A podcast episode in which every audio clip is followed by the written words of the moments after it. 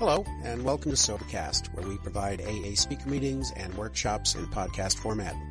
We're an ad-free podcast, and if you enjoy listening, please help us be self-supporting by visiting Sobercast.com, look for the donate link, and drop a dollar or two into our virtual basket. We hope you enjoy the podcast. Have a great day. My name is Justin. I am an alcoholic. So uh, a friend of mine, Larry, uh, reached out to me. You know, it's a funny story with me and Larry. About uh, ten years back, we kind of work in the time, same type of industry for work, and uh, a little bit about kind of how I ran back when I was drinking is. Um, I remember I walked into the job that he was working at, and I, I demanded my last paycheck because I told him I had a mini stroke because um, I was detoxing so hard off the alcohol and I'd run out of money, and uh, that's kind of how I uh, that's how I ran. You know, um, this disease wanted nothing more than my life in the end. Um, I grew up in uh, Santee, California, if anybody knows where that's at. I spent some uh, time living uh, in New York, upstate, Syracuse, and um, and you'll you'll kind of hear through my journey uh, different things that I had tried to do, uh, change of environment, etc., uh, to try to overcome this disease of alcoholism. So, um, you know, to set out, uh, I probably didn't really start to even have my first drink until I was I was in Catholic school in upstate New York. I was probably about 12 years old, and I had a beer with one of the one of the local kids. And I remember I took like two sips of it and I threw it in the woods, and I'm like, God, that tastes like shit. You know what I mean? Mm-mm-mm. Don't want any of that. You know what I mean? And you know, um, I had behavior issues you know, so they thought that the best thing for a guy like me was probably to put me in a school where uh, somebody could watch over me, and that's uh, that's what Catholic school was meant to do for me. And it didn't work out too well, so I eventually returned back home to San Diego with my uh, mother and my my sisters. And um, 13, 14 years old, um, I'm drinking alcohol with all the neighborhood people. You know, it was, it was kind of a a thing we did. I usually ran. I used to have friends who had older brothers, so uh, the ability to get access to alcohol was probably pretty easy. Um, I did a lot, some outside issues, smoked a lot of weed. You know, I was like a skater kid. And, um, what eventually starts to happen to me is, uh, in my high school years, after, uh, getting high a lot, um, I got caught in a situation where a party broke out and I was high on, uh, psychedelics and a friend of mine pulled a knife and uh, things got crazy real fast. And they tell me that I was diagnosed with a mild dose of uh, post-traumatic stress disorder as a result of it. Um, so anytime that I would turn to a, a substance like weed, I would uh, I'd go into complete panic attacks, anxiety. The world's crashing around me. So my primary focus came um, not to get sober and put everything down, but was to uh, focus my attention on drinking and alcohol. And um, in my high school years, as long as I stayed going to school and I played football, etc. Um, at this time, my drinking, I'm not drinking during the week. I'm drinking on the weekends. Uh, quite a few trips down to Revolution in Tijuana. Uh, you know, I had an older sister and, you know, um, and even then it didn't propose a problem for me. And, uh, I'm about 19, 20 years old and, uh, it's time to start growing up. And, uh, at this point, I'm already a daily drinker. I, uh, I get off of work, get myself a 12 pack of Bud Light with my fake ID. Obviously, I'm not 21 yet. I'm hanging out in PB. I used to laugh, you know, when people tell me, you know, oh, I'm 21 and I'm going to go party. And man, I'd already kind of like destroyed the entire circuit, you know, by the time I was 21. you know, there were, there were signs I had a drinking problem. And, um, so I was failing to grow it was time to grow up and I, and I was failing to grow. And, uh, you know, I don't know where the threshold was crossed for me. Um, the big book Alcoholics Anonymous will describe that, that, uh, in the life of every real alcoholic, that there'll be a point of no return. And, um, you know, I don't know what, does it happen on a Saturday morning? Is it that Saturday morning when you, you probably go get a breakfast burrito and sleep off the hangover that you find yourself in the, in the fridge grabbing a beer? You know what I mean? Is it, uh, you waking up on a Sunday and justifying being at the bar at 7 a.m. and getting hammered because football's on. You know, I don't know. These are not normal things for normal people, you know, and until I could start to identify that those were things that were starting to happen in my life, um, I didn't want to stop. You know, the consequences, the price to be paid weren't high enough yet. And so, um, you know, I'm 24 years old and, uh, and my mother passes and, uh, and I couldn't, uh, I couldn't hang. I couldn't cope. I, I did the one thing I'd always known how to do, which was to throw myself that much harder into the bottle. And now the problem is at this point is, is that when I start to drink, I cannot stop. My binges last probably about two or three days straight at this point. You know, I go down to the local store and I get myself a tall can and, uh, you know, I'm, I'm not eating by day number two. And by day number three, I'm starting to shake so violently and my, and I'm sweating and I'm just out of it, you know, and, and I'm still not ready to get help yet. and I think that it's all these other things in my life that are causing my drinking problem. And, uh, you know, my sister, she had, uh, she was concerned for me. And she said, you know, maybe, maybe being in San Diego and, and the death of mom is, uh, the reason why you drink the way you drink and, uh, get out of here, you know? And, uh, and I reached out to my father and, uh, we had not been very close with each other. And, uh, he said, come out to New York and, uh, I'll put you to work in Canada. And I'm like, Canada, here we go. You know what I mean? The trick about Canada is, is that they have beer stores and liquor stores, right? Literally, that's the name of them, a beer store and a liquor store, and it's governed by the providences. And, uh, you can't just go to the local 7-Eleven or the market to get booze. And so, um, I'm thinking that might, this might be a good idea, you know, but, uh, I have this thing, I have an obsession, right? And an obsession is something where the thought is so powerful that all sound logic goes right out of my mind. You know, the most insane thing I do when I'm sober is I take a drink. I'm an alcoholic, right? That's pretty crazy. And, and given the repercussions and the recourses that happened to me as a result of taking that drink, nothing is strong enough, no thought, no pain, no fear to combat that thought and that obsession to want to go out and play the game again. And so when I was up in Canada, I would feel this obsession. It was terrible. You know, I almost felt like uh, somebody who chases crack cocaine, but I wanted alcohol that bad that I was willing to go to any lengths to try to get it, you know? And my father starts to see this in me and he's like, you got a problem and I can't help you. And so, uh, I remember we returned back down from uh, New York after some, uh, you know, some drinking episodes. And uh, his wife had uh, handed me a ticket. She said, "Go back to San Diego, or uh, check yourself into rehab." And uh, I was like, "Well, I'm not checking into fucking rehab." You know what I mean? so going, so going back to San Diego, you know, you know, there's all these opportunities to, to help myself, and I can't. You know, like my pride and my ego is too big to think that alcohol is the problem. And um, so um, eventually my, uh, my, my family comes out to visit and, uh, they're like, you know, come back home with us. And, uh, and I moved in with my sister in Los Angeles. And, uh, she tried to be a loving sister and love her brother, you know? And it's just, uh, like the book talks about, I'm a tornado, right? I rip through the lives of those around me. I just cause, cause destruction and chaos. And, uh, cause there's only one thing that I love more than life, and that was the bottle and there's a price to be paid. And, uh, eventually she, she did something that, that was very good for her to do. Get out of my house. Go figure your life out, you know? And, uh, and I did. And I moved into this house and, and it turned into a party house, you know? And boy, did we drink, you know? And, uh, and I remember there were like, uh, she, she comes up to the driveway one day and I'm sitting in the garage. I'm drunk and, and, and she goes, Hey, you know, uh, she's upset. One more time. Says she's upset. She's concerned for brother. And, uh, she goes, the employer called, you know, mere emergency contact. I guess you haven't been at work for three days. And I'm like, damn, you know what I mean? Like, holy shit, you know what I mean?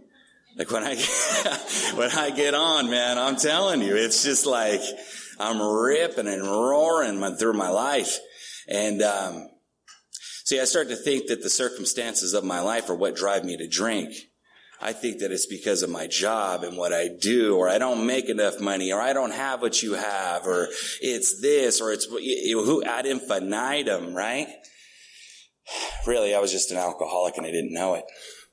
I tried to go to a couple AA meetings in LA, and uh, they handed me a big book, and I went home and I threw that in the closet. And uh, I think I read How It Works. I was like, I don't even know what this is about, but this isn't it. So I, I, moved back to San Diego and uh, the same sister that suggested I probably move to New York is the same sister who let me back in. And, you know, everybody was always hoping against hope for Justin that he was going to get sober. This was the time, you know what I mean? Like, as the rest of us, you know, the rest of my sisters, they were okay, but brother can't get it. He's not, he's just drinking himself to death. And, uh, you would hope at 28 years old that I'd finally wake up and change my ways. And, uh, and no, you know? And so, um, at this point, when I get on, I start drinking on a Friday night. I probably don't come to until Wednesday of the next week. You know, so it's tough, you know, cause by Sunday you're not eating and then Monday, Tuesday you're slipping in and out of consciousness. And then, um, I'd rent motel rooms, you know, cause I couldn't be around my family. I'm driving around in a car that's hot wired with expired tags with warrants out for my rest. You know, uh, trying to find a good place, a good cul-de-sac to crash out in where they're not going to call the cops on me as I drink in the back seat of my car. You know, it's, uh, it's horrible. And that, that was just my life. And, um, you know, I don't know. You know, I was, I was four months with no alcohol in my system before I went on the last run to end all runs. Uh, Bill W. talks about that in his story, and he says, you know, it was the bender to end all benders. And I thought that uh, I have a date of sobriety, and that is May 10th of 2010.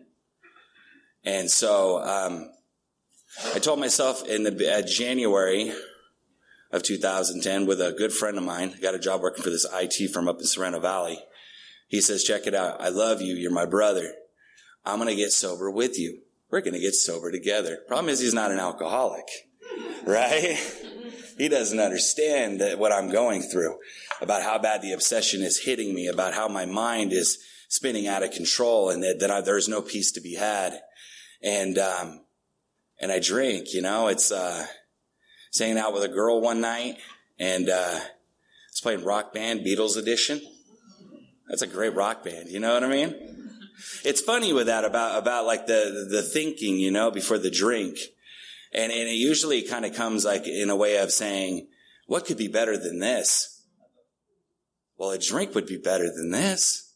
How about this and drinking? And then I'm gone. You know what I mean? Like on another one, like I can't recall how bad it's going to get. Like I'm going to destroy my life one more time. And, uh, and that's what I did. And, uh, you know, I, um, I remember it was like a Monday and I was supposed to be at work and I decided to take whatever little money I had and I, I rented out a motel room over in El Cajon over there off of, uh, old Highway 8. This is a very sordid spot. the rooms smell. They still have box TVs. It's rough. But, but I, but I was done. It, it wasn't another run. It was, uh, this time I bought as much booze as I possibly could buy with an attempt to take my life by bottle. I was pulling a leaving Vegas, you know, I was going to do it. Because I could not imagine going back to that life, back to drinking. Uh-uh. Like that. I'm not, I'm not going to do it again. And, um, and over the course of a couple of days of just this constant, insane binge drinking, the throwing up, the piss and blood, the, the whole nine, I, uh, I hit a point where I, uh, I cried out, you know, I cried out to my mom. I didn't know God. I don't know anything about God, but I knew my mom was in heaven. And I said, you know, God, if I, if I die tonight, that, um, just, just don't make it hurt, you know? And, uh, and then next morning when I came to, I was on my knees and I, you know, I prayed to my mom. I said, you know, if you could help me. And, uh, you know.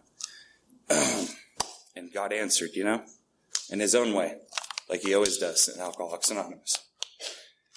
And so, um, I went back to my sister's house. She moved out on me.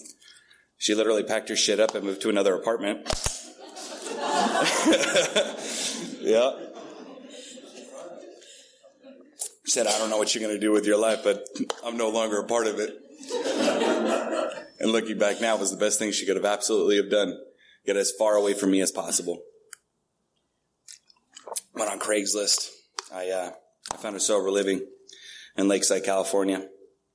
And uh, I, I, I, only had just a little bit of money. I, I had this flat screen TV I bought at Best Buy. I was very proud of it. I thought that was my last sliver of hope in life.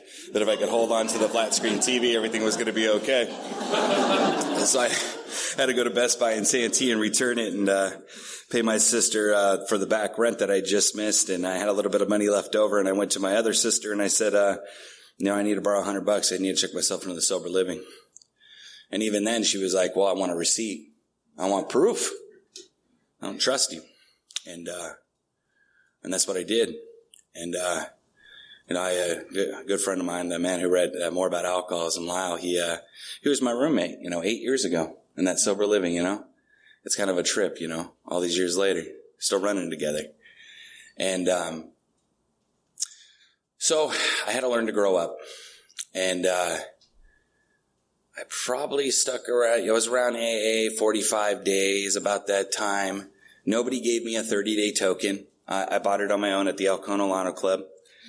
Um, I used to just sit in the back of the rooms just in tears, crying because I, I just, I'm hopeless.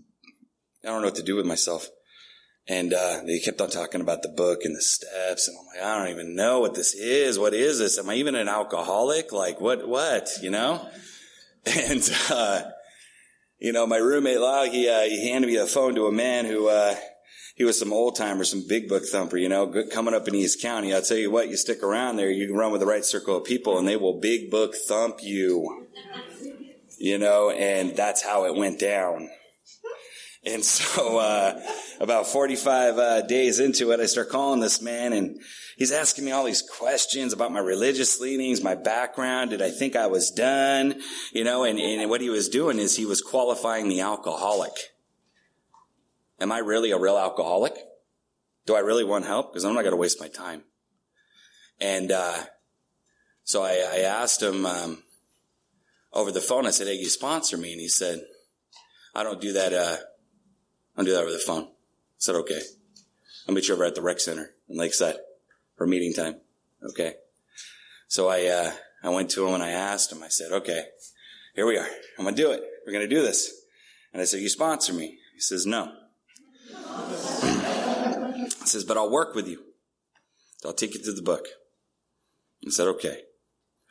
And he says, what I'm going to need to do is you're going to grab a notebook, you can grab some pencils, you can grab a dictionary, and uh, we're going to walk through this process a page a day, three cents at a time, and you're going to look up some words you don't know. Is what we're going to do. The next thing he does is, uh, God, he, God, he was homeless looking. Damn, you know what I mean? I, he asked me, he said, you know, what, what did you want from me? And I said, to be honest with you, I wanted your walk, dude. He had this sense of ease about him. He just kind of cruised, you know, just living life. I'm just like, like a commercial or something. That's, that, that was what was appealing, you know? and uh, he put his arm around me and he pointed me over to the uh, local liquor store and the bar and he looked me in the eye and he says hey um, if this ever gets too difficult right go drink and i'm like what like you can't tell me that like you're not the person that's supposed to tell me that you know and uh, you know my whole life everybody had always told me don't drink don't do it no matt don't do it but the man who's supposed to help me is the one telling me to go drink, you know? And I'm like, I don't want to drink. You don't understand. Didn't I just tell you my story? And he says, Hey, don't worry about it. Look, if you gets, if it gets too hard, go. Cause you're going anyways. You know? And, uh, and I got in that book and, you know, and I, and I learned back in, you know, 1939 that they launched a chip of a book on the worldwide tide of alcoholism, right? I learned that there were a hundred in the beginning who drafted up an anonymous volume. And, um, you know, going through the steps. Um, first step in recovery being that I conceded to my innermost self that I was truly an alcoholic, right? More about alcoholism, first page. And what it, what that means to concede, it means to say that something is false and then come to believe that it's true. See, my whole life, I, I had not conceded to alcohol or alcoholism. I'd always said that it was false, that it wasn't real, that I, it wasn't that bad. And then all of a sudden, when I read that book and I read those pages, yeah, based on what they were telling me, based on my own experience and my own background, it was true. So I finally conceded. the the God thing in the program was uh, I was sitting on the staircase outside of sober living out there in Lakeside, California, and um, I called the man who was walking me through the process, and I said, uh, "Hey, I don't know, man. I don't know if this is uh, it's going to work out for me. I don't I don't know about this whole God thing. Like, I'm not a religious guy, and I'm not spiritual or nothing. You know, my my mom, she was Catholic. She used to have this crucifix that used to hang up next to her, next to the front door, but we never went to church. And I have a father who's a practicing Buddhist and he loves to do him some yoga, but I don't know anything about that either, you know? And so, uh, you know, he, uh, he started to laugh real hard, you know? And then he hung the phone up on me. he hung up the phone on me a lot. I don't know what the hell was hanging up on the phone, but I'll tell you why he, used, he, he would do these things. And I called him back. I said, Hey, you know, line lost. He said, no, hung up on him. And then he, and then he said some words and he says, you still, keep in mind, about 90 days. He said, you still think it's you keeping you sober. Wake up. Click. Damn, you know what I mean? Here we are. You know what I mean? I, guess maybe because he thought I wouldn't get it or something that he had to do those things to me. there would be other moments that where where where these old timers would it, they became a great asset to my life is that they were helping to condition me into a man and to be an active member of Alcoholics Anonymous even back then. And it was always pounded into my head that the boys were with the boys and the girls were with the girls in this program. You're not to help and reach your hand out to a woman or a girl in the program. There are plenty of men to help, right? And I remember I would, uh, at the time of getting sober, I'm starting to date a little bit. And, um, and I'd be like, yeah, I'm going to go hang out with this girl or I'm going to go hang out with this chick. And he'd hang the phone up on me. And I call him back and I go, and I, I really thought we lost connection at this point, you know, like I was like, we lost connection. This wasn't a hang up. And he said, what's her name? And I, I say, you know, whatever. I say, Susie. Susie's her name. Where does she live? What does she do for a living? What does she like to do, Justin? I go, yeah. He's like, because she's a person. Because she's a human being. She ain't a chick. She ain't a girl. Right? And then he hang up the phone on me. so, so anytime that I would start to talk to him as I was going through my sobriety, and I would talk about the, like, I'm like, oh, I'm to go hang out. It's Friday night. I'm to go hang out with, and if I didn't say her name, the phone would just hang up. so I, I was broken into it. I learned, you know what I mean? There's a lot of learning to do, you know, growing up here in Alcoholics Anonymous. You know, living in sober living, I had to learn how to make my own bed. I had to learn how to, uh, yeah, yeah, make my own food. What's that about? You know what I mean? Like, go to the grocery store. You know what I mean? Walking through there, just trying to figure out what's what and like pots and pans and what to use. And, and I didn't really do any of that stuff, you know? And, um, so, you know, in, in step three, I, uh, I don't know. Yeah, I just stayed open minded to it. You know, I, I took an inventory the way the book told me to write it. Um, the last page of there is a solution. It says further on, clear cut directions are given on precisely how we've recovered from a seemingly hopeless condition of mind and body. The big book is all you need to walk this process.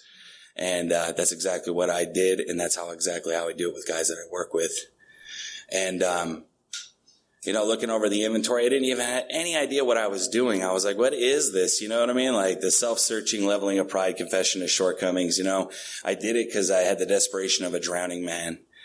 And uh, when I went out to go sit in this hillside to talk about my life story, about all the, the wrongs that I had caused and uh, how angry I was at all these people, institutions, and principles, um, there was a sense of relief that I got from it, you know? What I will tell you, the most important thing that happens in a fifth step is uh, the 10% that you keep in your back pocket. Most of the time when I work with guys or my own experience has been the most important things usually don't make it to paper. Couple of those things probably would have locked me up in prison, but they were discussed. And, um, we don't dodge our creditors, right? There was another big boy moment of my life, you know? pulling my credit report, looking at those repossessed cars. My sisters would call me. They would get all upset. You know, they could be like, there's an investigator looking for you, you know, cause one more time it's the repo guy. You know what I mean? Cause I'm a guy that goes to a dealership. I make three car payments and I let it slide for about nine months until they find me. You know, is, you know, when you, when you, when you drink the way I drank, you didn't, you didn't, uh, you know, you, you didn't do big boy stuff. And, um, it wasn't easy. You know, it took two or three years to become debt free. You know, um, but I just run with that kind of crowd. You know what I mean? Like, how, how willing are you to overcome this alcoholism? You know? That's what's in question. So I had to go and make amends. You know, the, some of my worst enemies that I thought as soon as I got out of the car and I walked up to the front door, we were going to be fist fighting on the front lawn turned into, uh, handshakes, hugs, and cries. Those bridges were re, re uh, mended and, uh, we were able to have that friendship we once had even as, as children, you know, and, and what a feeling. What, what a, you know, um, AA really works, you know, I, uh, the continuation of taking the inventory, um, in the process is, is a continual thing that I do on a daily basis. Uh, the prayer and the meditation, um, it's continual. It's a part of my life. Um, the 12 step work that I do, I continue to work with other alcoholics. Um, probably, I probably do three or four make it through a year. You know what I mean? But who, who knows what the high end number is? You know what I mean? There's a lot of attempts out there. Some guys are just not ready. You know, I, AA really works. Any guy that I've ever taken through the process who has walked through the process has gotten a byproduct. But better than that, um, they're still sober today. You know? So it does work. Um, but just going through the phases of development as a result of working these principles in my life, I, uh, probably about a year after being sober and walking the process, I'd already kind of done an inventory, had done a fifth step, paid restitution. I was able to look at myself in the mirror. Um, I was what I was and I was my truth. Um, I started doing work. Uh, I got an opportunity to take a job working for a government arm. Um, looking at my past, I was instantly uh, investigated for clearance. That was fun. Um, I was assigned an agent of the OPM, Office of Personnel Management. I thought I did a fifth step, but uh, I tell you what, get uh, get assigned to an agent from OPM, and uh, they'll do the fifth step for you. and uh, you know, I remember sitting in this room and. I had to put up my hand and swear an oath of allegiance to the United States government and all this other stuff. And, uh, she said, you don't have to be here. You can leave. You know, you don't, uh, you don't have to do this. And I'm like, you know what? I, I believe God brought me to this. So he'll, he'll see me through it, whether I get the job or not, or I get to keep it. Um, really is in God's hands. And, uh, you know, for whatever reason, uh, I got assigned an agent who went to bat for me, um, over in Washington with a security specialist. And, uh, cause I had wreckage, man. I mean, four or five jobs a year. I remember I, I, I didn't pay my taxes for five years when I got sober. And I didn't know how to backtrack who I worked for. You know what I mean? I was like, where did I work at? Cause my life, my life was just a mess.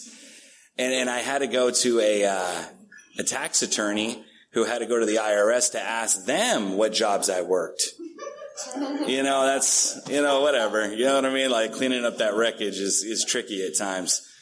But, um, you know, because I did a fifth step, I was able to, on every situation, every place I lived and who I lived with and my decisions and, and I was able to give them an honest answer. I was able to use the tools of this program to show them my shortcomings and my defects of character and that I, that I was working on it. You know what I mean? They're like, well, let's, let's pull your credit report. Okay. Did you take care of those tickets at the court? Okay. Those got taken care of. All right. Let's look at your, okay. There's some attempts made there. Any of that stuff had not been started to get worked on that first year of sobriety. I'm gone. I'm done. You know what I mean?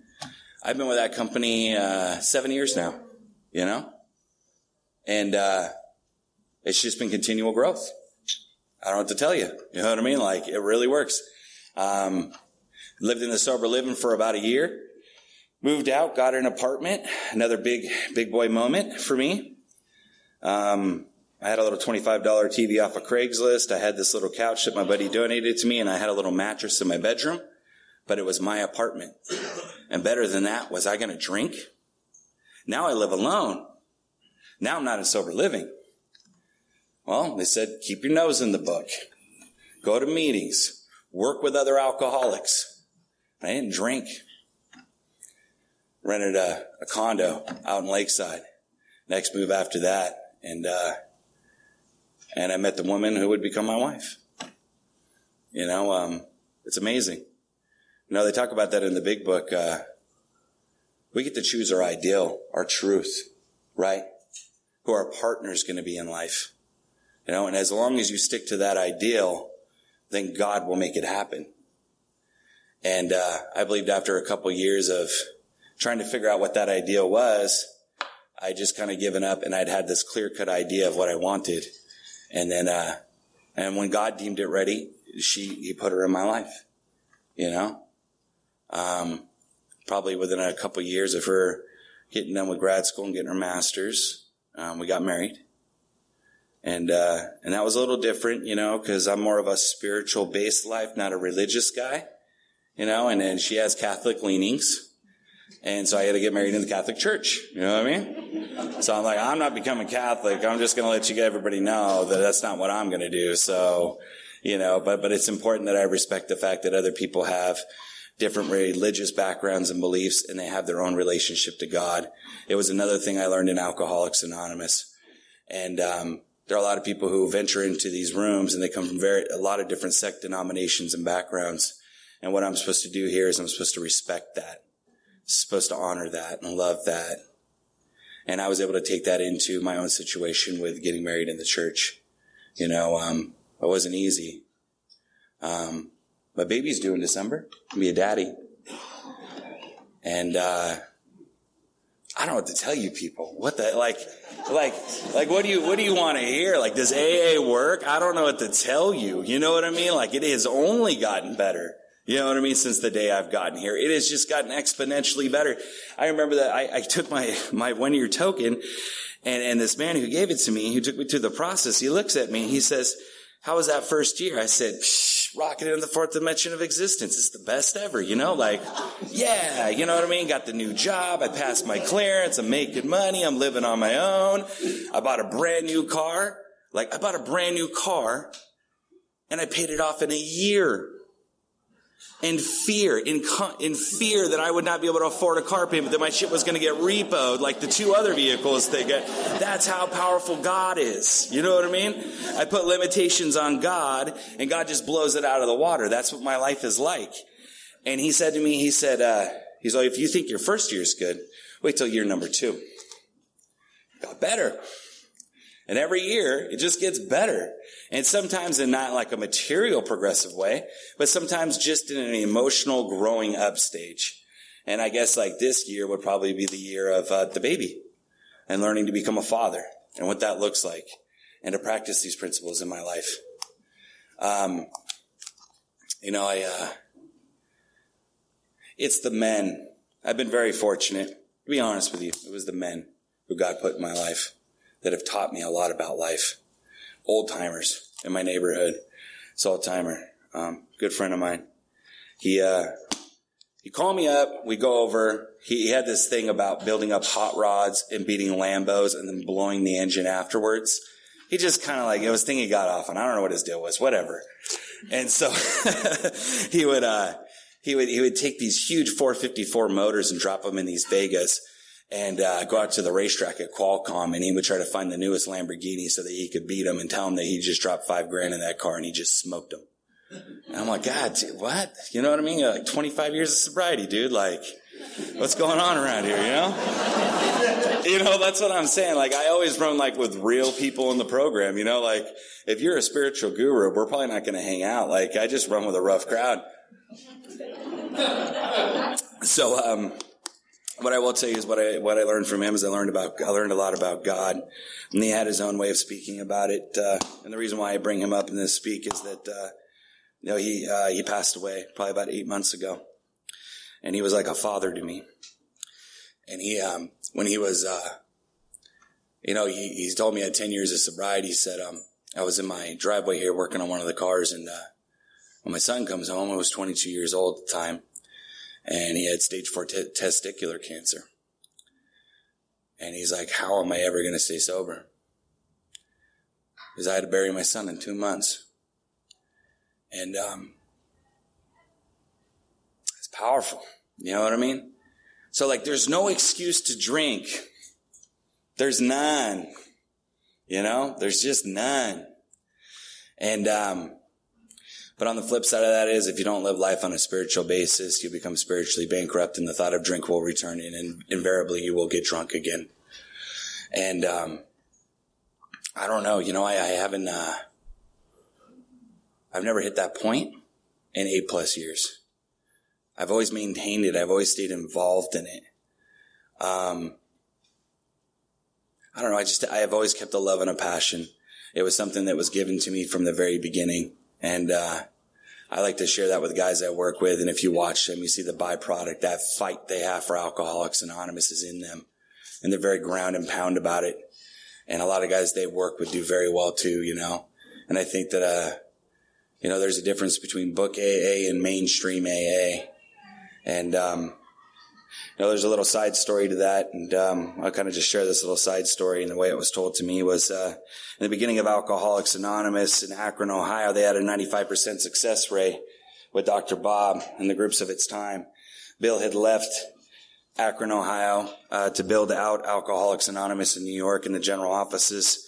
And uh, Bill was more about being the president of Alcoholics Anonymous than being a member of Alcoholics Anonymous when he would share that message with his groups and the people that he would work with, it became more about ego and pride than it can be, than it, than it was about God and helping others. Soon enough, uh, nobody's staying sober. Everybody's relapsing left and right. Nobody can get sober. And in a desperate attempt, he goes back to Dr. Bob in Akron, Ohio, and he asks him for help. He says, I don't know what's going on. I don't understand it. It's the same book. It's the same book. Why can't these guys get sober? Right? So Bob explains to him, he says, it's not about God for you anymore. It's about you. You're a sponsor and your sponsees and your it's like this ego feeding proposition for you. And he learns the errors, errors of his ways and he re- returns back to New York and he goes back to these groups that he started and he tells them, um, Hey, I'm sorry. I went down the wrong road. I have shortcomings, defects of character. He amends and basically the, uh, the people told him just to pound sand and screw you. And we're sober and we're not going to do what you tell us or hear your message or anything. So there's always been a warring fraction of Alcoholics Anonymous that has always existed. And it is the line between a book AA and a mainstream AA. That's very important. It still exists today. You know, um, get in the book. Do what it tells you to do. Do not rely on other human beings. Human beings are fallible. They will fail you, right? Trust in God. He's all powerful. It's right there in the book. It's magic. Do the work. It's magic. I swear. You can be like, oh my God, it's magic. And, uh, you know, welcome to the newcomers, you know? Guys that stood up, man. I was in the same spot eight years ago, sitting right in this meeting. SoCal, right in the back. I'm not in the middle, crying back there somewhere. Just find, trying to find somewhere to go on a Saturday night. But, uh, you know, there's, uh, there's this great prayer and, uh, and I'll close with this. And, uh, this called the prayer of Notre Dame. And, uh, and I always think about like the fighting Irish and going out onto the field and slapping the panel, you know, walking through the tunnel. And, uh, the prayer goes, I sought my God, my God I could not see. I sought my soul, my soul I could not free. I sought my brother, and I found all three. Thank you.